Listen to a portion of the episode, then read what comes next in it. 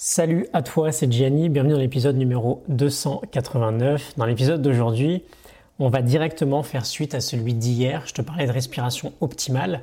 On va revenir à la racine, au pourquoi. Pourquoi le fait de s'entraîner à optimiser sa respiration, c'est quelque chose qui a vraiment du sens. C'est quelque chose de super important.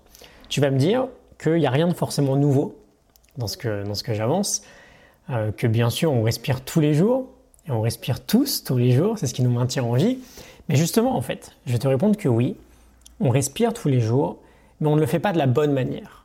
Et entre guillemets, mal faire quelque chose que l'on fait naturellement 10 000 fois par jour, bon, bah, il n'y a pas besoin d'être euh, polytechnicien pour comprendre que c'est pas génial.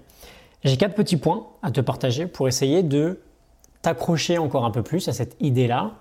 Euh, le premier est tout simple. Je te l'ai dit, on respire environ 10 000 fois par jour. On pourrait tenir un sacré moment sans boire ou sans manger. On tient très peu de temps sans respirer. Et l'oxygène que l'on respire, c'est la source d'énergie numéro une de nos cellules. On pourrait manger toute la nourriture bio possible, prendre les meilleurs euh, compléments alimentaires possibles. Si on ne respire pas de la bonne manière, si on n'apporte pas de l'oxygène correctement dans notre corps, tout ça c'est presque inutile. Ensuite, deuxième point, c'est super important pour nos performances sportives et intellectuelles. On en parlera une, prochaine fois, pardon, mais si de nombreux athlètes à très haut niveau commencent aujourd'hui à se penser sérieusement sur ce sujet, c'est pas pour rien. Mais concernant la performance intellectuelle, il y a 20% de l'oxygène que l'on inspire qui est destiné à nourrir notre cerveau. 20% juste pour notre cerveau. Troisième point, il nous vient du livre dont je te parlais hier, Perfect Breathing, de Ali et euh, Don Campbell, ils nous disent, je cite, que peu de gens se rendent compte que 70% des déchets générés par notre corps sont éliminés par l'expiration. Seulement 30% sont éliminés par la sueur et l'élimination naturelle. Donc prendre des respirations plus profondes, plus lentes, augmente non seulement l'énergie que votre corps reçoit, mais est également essentiel pour nettoyer votre corps des déchets et des toxines générées par votre métabolisme. Je ferme les guillemets.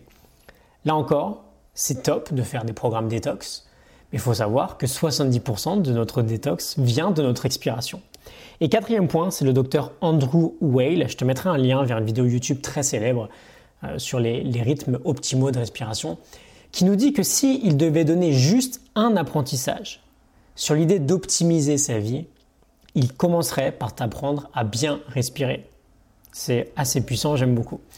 Très rapidement, on avait vu hier le ratio optimal qui était d'environ 4-5 respirations par minute. C'est beaucoup plus bas que ce qu'on fait naturellement aujourd'hui. Comment on se rapproche de notre respiration optimale? Quelles sont les règles toutes simples que l'on peut mettre en place, consciemment bien sûr, pour optimiser notre respiration? Très simple. Numéro 1, on inspire par le nez, pas par la bouche, tout le temps.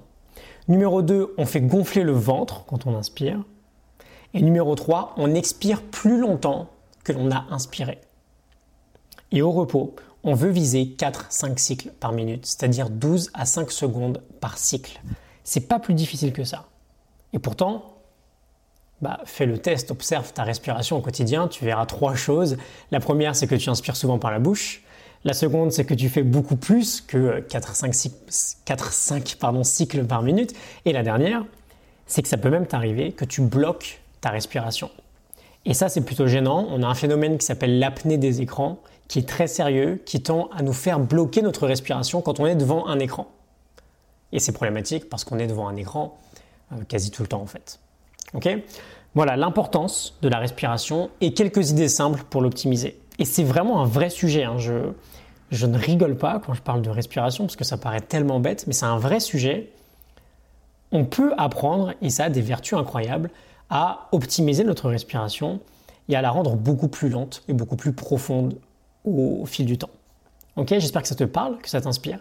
Je te retrouve demain pour un nouvel épisode. À demain, salut.